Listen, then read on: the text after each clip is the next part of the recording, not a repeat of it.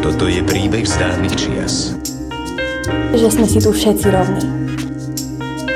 Že nás pán Bůh udělal všechny stejné.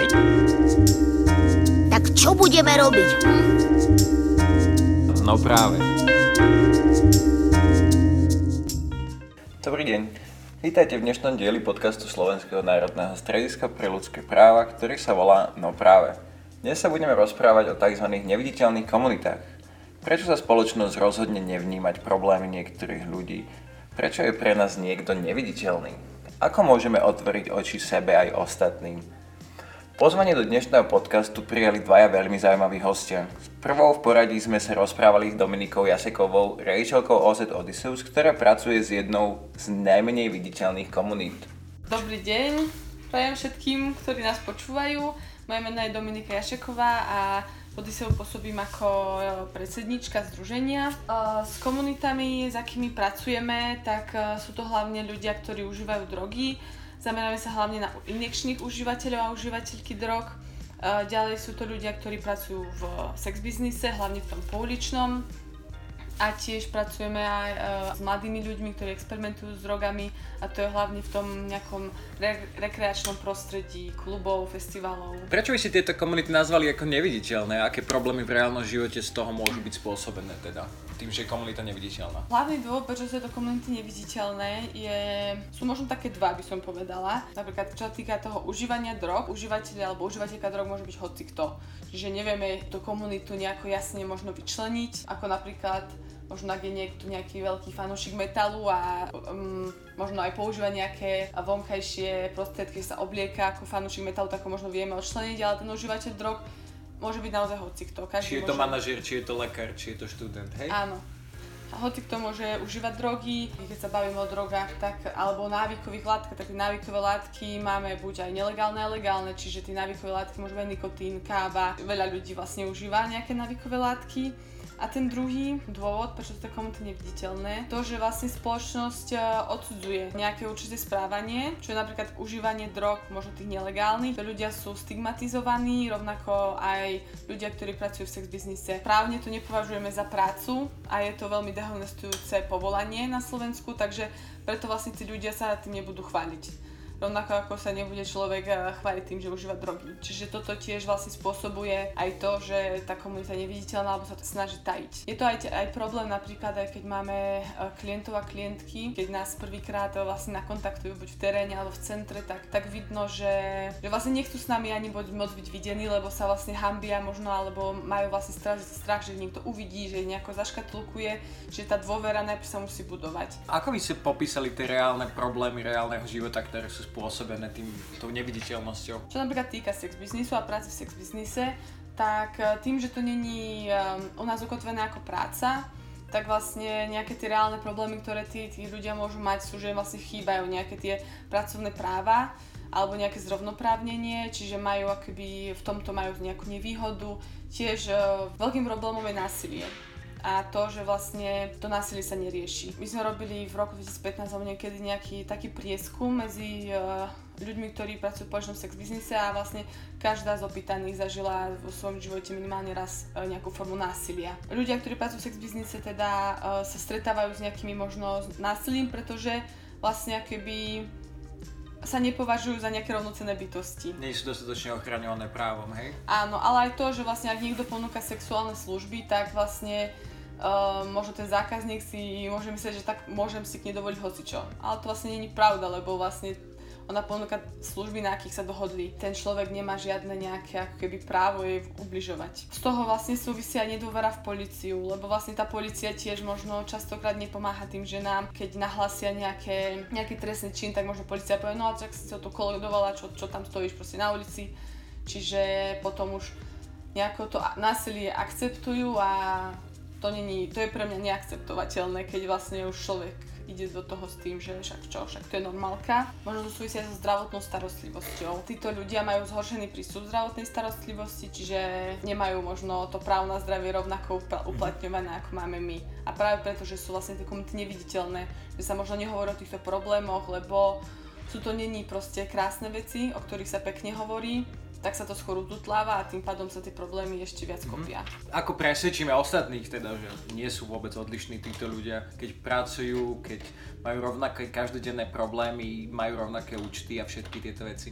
Možno nejaké presvedčenie môže byť aj v tom, že vlastne s ľuďmi, s ktorými sa my stretávame v teréne alebo v centre, či sú to ľudia, ktorí pracujú v biznise alebo užívateľia drog, tak uh, riešia rovnaké problémy ako my.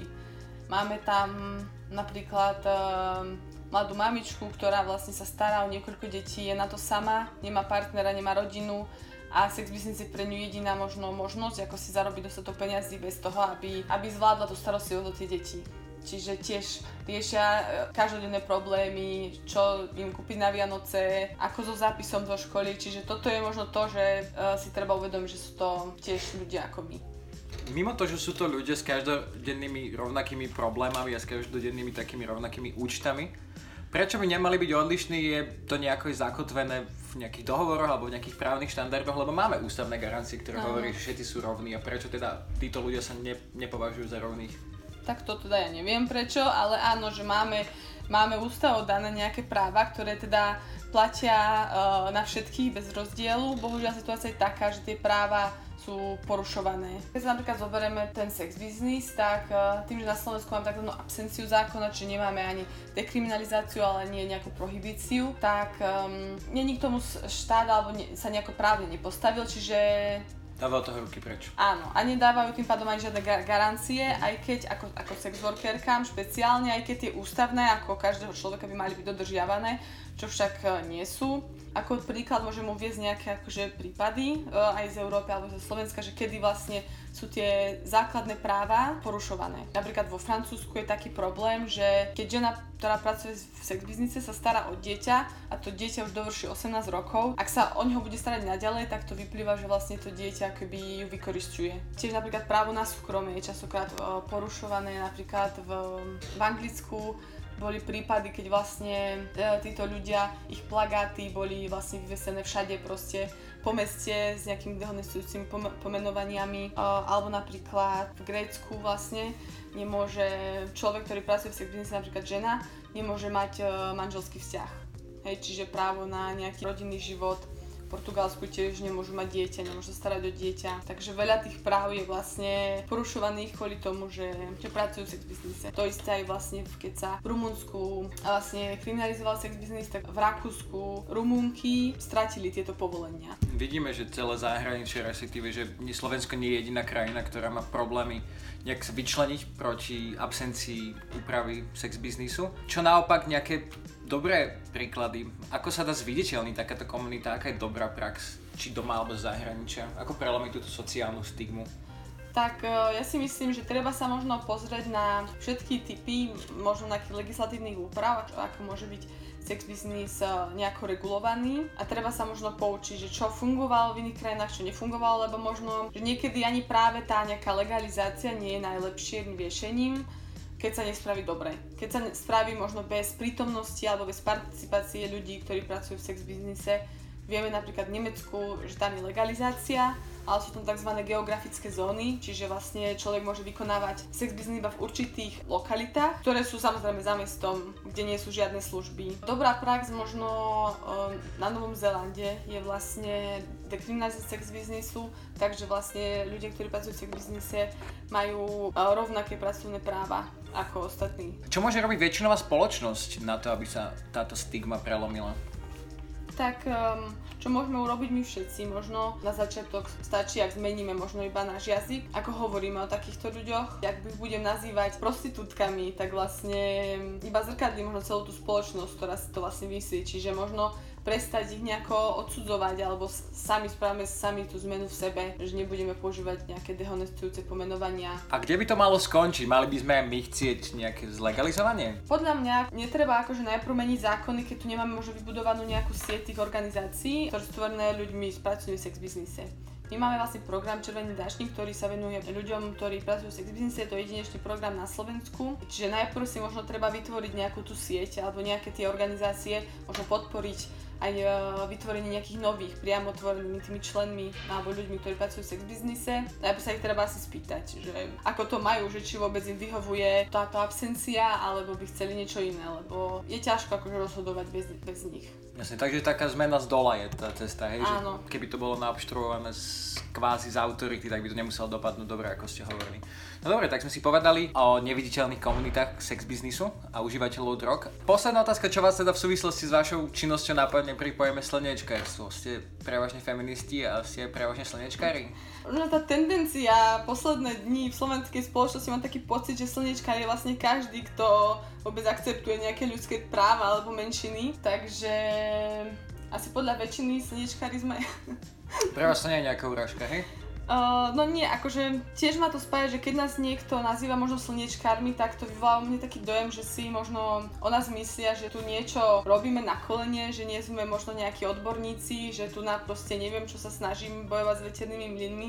Pritom činnosť, ktorú robíme, je, je vedecky podložená, dokázaná, podporuje Svetová zdravotnícká organizácia a Slovensko sa zaviazalo viacerými dokumentmi podporovať harm reduction programy, čiže áno. Ty myslíš, že to je bolo všetko, tak vám ďakujem za rozhovor a budem prejsť veľa šťastia do vašej činnosti. Ďakujem ja. Tak toto bola Dominika Jašiková, predsednička OZ Odysseus, ktorý ďakujeme, že prišla do nášho podcastu. Dovolte mi predstaviť vám aj nášho druhého hostia, Romana Samotného, ktorý je marketingovým riaditeľom filmového festivalu Inakosť. Predstavte sa nám, čo teda vlastne robíte. Dobrý deň, takže ja sa venujem uh, už asi 8 rokov filmovému festivalu Inakosti.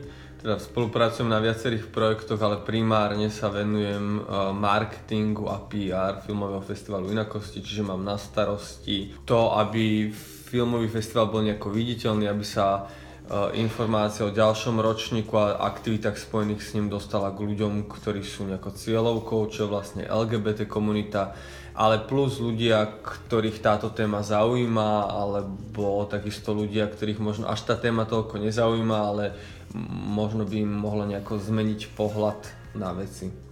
Čo vás k tomuto viedlo? Vy ste dosť aktívni v tomto zviditeľňovaní, hlavne tej LGBT komunity, pokiaľ viem, tak aj predtým, ako ste boli v týme FFI. Čo vás teda k tomu viedlo? Že prečo som to začal robiť, tak tam je za tým nejaký uh, skôr ako keby osobný príbeh, prečo sa začal venovať aktivizmu. Uh, ja som vždy mal nejako blízko k tretiemu sektoru, ale potom som dlhú dobu robil v nejakej akože biznis sfére, kde som nepocitoval nejaké naplnenie, ja som mal nejakú osobnú krízu, cítil som sa vyhorený vyhoretý, tak som začal hľadať veci, kde, ktoré sú podľa mňa nejako spoločensky užitočné a v rámci toho filmového festivalu Inakosti a in, uh, iniciatíva Inakosť hľadala niekoho, kto, by, sa venuje marketingu. Keďže ja som v tejto sfére bol, tak som uh, išiel na prvé stretnutie a už sa to teda celé nejako tak rozbehlo. Ten festival sa stal uh, niečím, čomu ja už dlhé roky venujem pozornosť, takže máme k tomu nejaký akoby blízky vzťah, že je to, že ten festival je aj ako keby takou osobnou vecou už zrazu, že to nie je len nejaká pracovná záležitosť, ale niečo, čo už čomu som aj my vlastne ostatní z týmu venovali ku srdca. Ja musím povedať, že ako outsider v tejto tematike musím povedať, že robíte skvelú robotu, že naozaj vďaka vám je to vidno a čím viacej ľudí myslím si, že aj pozná FFI za tie roky, že sa to teší celkom veľkej popularite. O tom sa to vlastne dnes ideme rozprávať. Ako spopularizovať niektoré tie neviditeľné komunity alebo niektoré témy, ktoré ľuďom možno nie sú na začiatku úplne prirodzené a na vnímanie. Čo hovoríte na také názory, že niektoré veci alebo niektoré komunity nepatria do verejného priestoru. Prečo ľudia pred niektorými komunitami zatvárajú oči? Tam je toho veľa, čo k tomu sa dá povedať. Že to je pomerne akože široká otázka, tých dôvodov je množstvo. Tak spoločnosť má vytvorený nejaký, nejaký rámec, nejakú normu toho, že čo je v poriadku a čo nie je v poriadku. A máme tu nejaké akože kultúrne vzorce a stereotypy, my sa ako pomerne mladá demokracia učíme prijímať tú pestrosť, že tá spoločnosť je otvorená veľmi akože širokým spektrom rozličných ľudí a spoznávame to, že práve tá diverzita je zdrojom nejakého pokroku, prosperity, tomu, že v tej krajine sa ľuďom žije dobre. Zatiaľ sme tu mali skôr rôzne totalitné tendencie v rámci tohto nášho regiónu, a že sa ako zatiaľ sa skôr učíme žiť s pestrosťou. Ako spoločnosť sme v mnohých smeroch veľmi jednotvárna, že uh, Slováci ešte len posledné roky viacej cestujú, viacej spoznávajú, že mesta, dediny vedia byť zložené z rôznych ľudí, z rôznych príbehov Čiže toto je na Slovensku ako keby stále novinka v meste ako je Bratislava, ktoré je veľké, kde je ten pohyb podstatne väčší, sú tí ľudia už na to zvyknutí, ale v menších mestách, v menších dedinách vnímajú akú, akúkoľvek odlišnosť ako nejaké ohrozenie a vnímajú to ako narušenie nejakého status quo. No a my sa začíname, začíname aj v rámci festivalu rozprávať o tom, že práve keď to status quo je založené na pestrosti, tak o, že to je to bezpečie pre všetkých zúčastnených. Že práve tá jednotvárnosť je, alebo nejaká veľmi vyhranená norma je ohrozujúca No a ako byť viditeľnou menšinou, keď ste neviditeľní. Tam je asi základný ten problém toho, že LGBT menšina bola kritizovaná za to, že sa zviditeľňuje a že vlastne prečo sa zviditeľňuje, o čo je ide, mhm. prečo vlastne len v tichosti si nežije to svoje. My by sme si veľmi radi v tichosti žili naše vlastné životy, len keď sa muž dotýka muža, keď mu dá ho boska na ulici, zrazu to je viditeľné, keď my v podstate nerobíme nič, prečo by to malo byť viditeľné. My robíme vlastne len obyčajnú, prirodzenú, jednoduchú vec, obyčajný prejav lásky. Tú hodnotu toho, že to vytrča z davu, to vlastne nie je naša chyba, že to niekto skôr zvonku pomenoval, že to je problém. My vlastne sme iba ľudskí. A to je vlastne to, čo my sa snažíme rozprávať, že my netrčíme, my sme iba ľudskí. A boli by sme radi, aby sme všetky tie nálepky, že sme nejakým spôsobom extrémni alebo neprirodzení, my by sme sa iba týchto akože labelov a tých nepravdivých pomenovaní zbavili. Radi by sme povedali, že my sme rovnako pestrí ako väčšinová spoločnosť. A zároveň súčasťou toho procesu je to, že sa snažíme čoraz viacej rozprávať o našich príbehoch, o našich skúsenostiach, o našich životoch, ale by ľudia pochopili, že nie sme až tak veľmi iní. Máme svoje nejaké špecifika, tá komunita má možno v istých veciach tie príbehy sú možno, možno iné, lebo je tam možno ten moment toho coming outu, toho vyrovnania sa s tým, že tá sexuálna citová orientácia nie je väčšinová, ale zároveň v mnohých aspektoch nesie podobné znaky, že stále je to ľudská náklonnosť, stále je to akože láska. Ja sa vás tak spýtam, cítite sa, že sa to posunulo, nejaká to tolerancia? Lebo ja mám pocit akože z mojej outsiderskej perspektívy, že určite áno. Myslím si, že LGBT komunita sa na Slovensku veľmi pekne akože etabluje do takej bežnosti, že naozaj už to je skôr ostrovčeky takých tých možno menších miest, menších komunít, ktoré sú jednotvárnejšie a nestretli sa z toho, alebo ľudia, ktorí nemali možno šancu vycestovať do, do sveta, kde už je téma LGBT neriešená, že, že OK, už toto by sme mali mať dávno v 21. storočí vybavené. Cítite sa vy, že Slovensko sa posunulo v tomto? Určite áno, ten posun je uh, veľký aj zrejmy. Za tie roky, čo sa aj ja venujem aktivizmu, tak uh, je tu určite čoraz väčší počet uh, ľudí, ktorí žijú otvorene, LGBT ľudí z komunity, ktorí žijú otvorene a sú uh, aj akceptovaní vo svojom okolí. A takisto je tu veľa ľudí, ktorí, pre ktorých to už vlastne nie je téma aj z tej uh, ako keby mainstreamovej spoločnosti, ktorí nemajú potrebu hýkať, keď vidia gay bar, alebo nemajú potrebu si teraz šepkať hrať a robiť drámu z toho, že keď vidia dve boskávajúce ženy, považujú to za niečo bežné, alebo si uvedomujú, že to aj je bežné. Čiže ten posun tu je, tá ulica je v mnohom popredu, na rozdiel od teda našich politických elít, ktoré sa tak trošku zabudli v čase a operujú s nejakými svojimi predsudkami a vydávajú to za názor spoločnosti, čo je ako keby žiaľ Bohu um, veľký problém. Ale stále tu aj hovorím o tom, že tu množstvo malých dedín, množstvo menších miest, kde sú, kde tí LGBT ľudia sa stretávajú s veľmi silnou diskrimináciou, kde to môže cez nejakých každodenné posmešky, po to, že môžu byť vyhodení z práce, že sú LGBT decka sú vyhodené z rodín, lebo rodičia žiaľ Bohu žijú v tom stereotypno, stereotypnom setupe a častokrát ten názor susedy je pred nich prednejší ako šťastie vlastného dieťaťa, takže to je množstvo aj smutných príbehov ľudí, ktorí sú LGBT a sa stretávajú aj s takouto diskrimináciou. Ako sa teda tá komunita zviditeľnila sama, alebo ako sa zviditeľní sama seba? Je to proste o tom, že sa ľudia neboja a že prežívajú ten svoj život tak, ako by mali, ako by chceli? Tých spôsobov, ako rozprávať o tejto téme je množstvo. Ten, ktorý ako keby najefektívnejší a má najväčší zmysel, je, že ľudia menia názor, keď niekto z ich okolia je teplý a tým pádom tam tie predsudky sa čas sa horšie aplikujú na človeka, ktorého osobne poznáme. A my preto neustále vyzývame a hovoríme ľuďom z našej komunity, aby otvorene žili, aby sa neskrývali, aby ich láska nebola iba za dverami, ale aby žili ako obyčajní ľudia. To mení najviac, najviac názory práve to, že na Slovensku je čoraz väčšie množstvo ľudí, ktorí sú vyautovaní, tým pádom bratrancovia, kolegovia, tety zrazu pristupujú aj k tejto téme inak, lebo vedia, že ten náš Juro je teplý a však vlastne on je v pohode.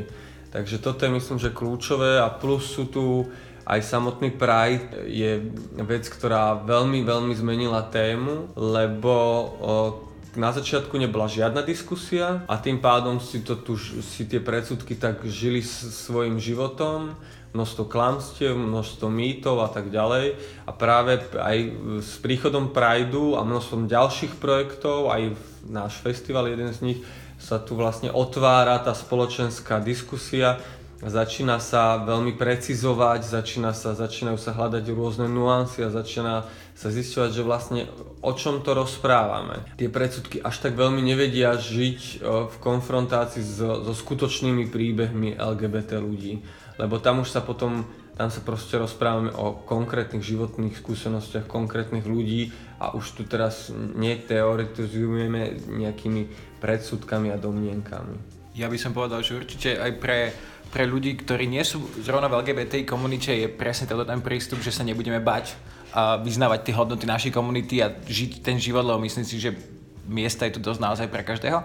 Ako teda my, ostatní, všeobecná verejnosť, vieme zviditeľniť alebo pomôcť zviditeľniť neviditeľnú komunitu?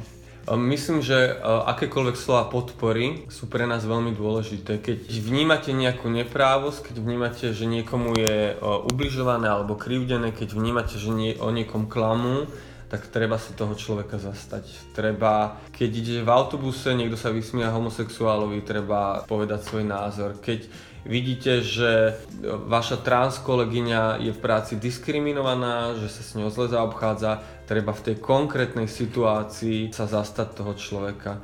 Ja si myslím, že vždy je to o, týchto, o tom množstve malých, drobných situácií, ktoré nejakým spôsobom vo finále zmenia aj tú spoločenskú klímu. Nenechať tie predsudky, nenechať tie lži a klamstva, ktoré sa tu šíria žiť, ale zastaviť to vždycky v tej konkrétnej situácii. To je myslím si, že najväčší, najväčšia podpora, najväčšia pomoc. A nie len pre LGBT komunitu, ale pre ľudské práva celkovo. Ja si myslím, že najdôležitejšie pre to zviditeľnenie tých nejakých neviditeľných komunít je otvorenie očí my ako obyčajní bystandery. Ešte poslednú otázku sa vás pýtam. Keď už je teda dosiahnutý nejaký stupeň viditeľnosti, keď už ľudia nezatvárajú oči, cieľom z tohoto zviditeľňovania je čo? Dosiahnutie rovnosti? Dá sa takéto dosiahnuť? Určite áno, určite áno. Tak tá rovnosť, ako vidíme to v, v mnohých krajinách, ktoré majú ako keby dlhší ten príbeh ľudských práv, v mnohých západných demokraciách, kde sú aj vrcholoví politici, ľudia z LGBT komunity žijú otvorene, ich orientácia nie je témou spoločenskej diskusie, ale sú vlastne plne integrovaní v spoločnosti a sporiť o ich prácu alebo nejaký mm, ich morálny kredit a stále to nevzťahujeme na, na ich orientáciu, ich nejakú akoby spoločenskú prospešnosť. Naša riaditeľka Zita Hosová povedala aj pri filmovom festivale Inakosti, že vlastne cieľom festivalu je zaniknúť, keď už vlastne nebude mať opodstatnenie, keď už nebude treba vyťahovať tie príbehy, ale vlastne to bude keby bežná súčasť života. Ja môžem iba súhlasiť, aj keď to je samozrejme smutné, ak by takýto projekt skončil, lebo Ja osobne myslím si, že inakosť je to, čo robí náš svet oveľa krajším a aj vďaka ľuďom, ako ste vy teda a môžeme túto inakosť zažívať čím ďalej, tým viac a viac. Ja by som vás chcel poďakovať za dnešný rozhovor. Budeme sa tešiť na ďalšie spoločné aktivity. Rovnako veľká vďaka, pekný deň prajem. No a to by sme pre dnešok mali. Ďakujeme všetkým, ktorí s nami vydržali až do konca nášho zatiaľ najdlhšieho dielu.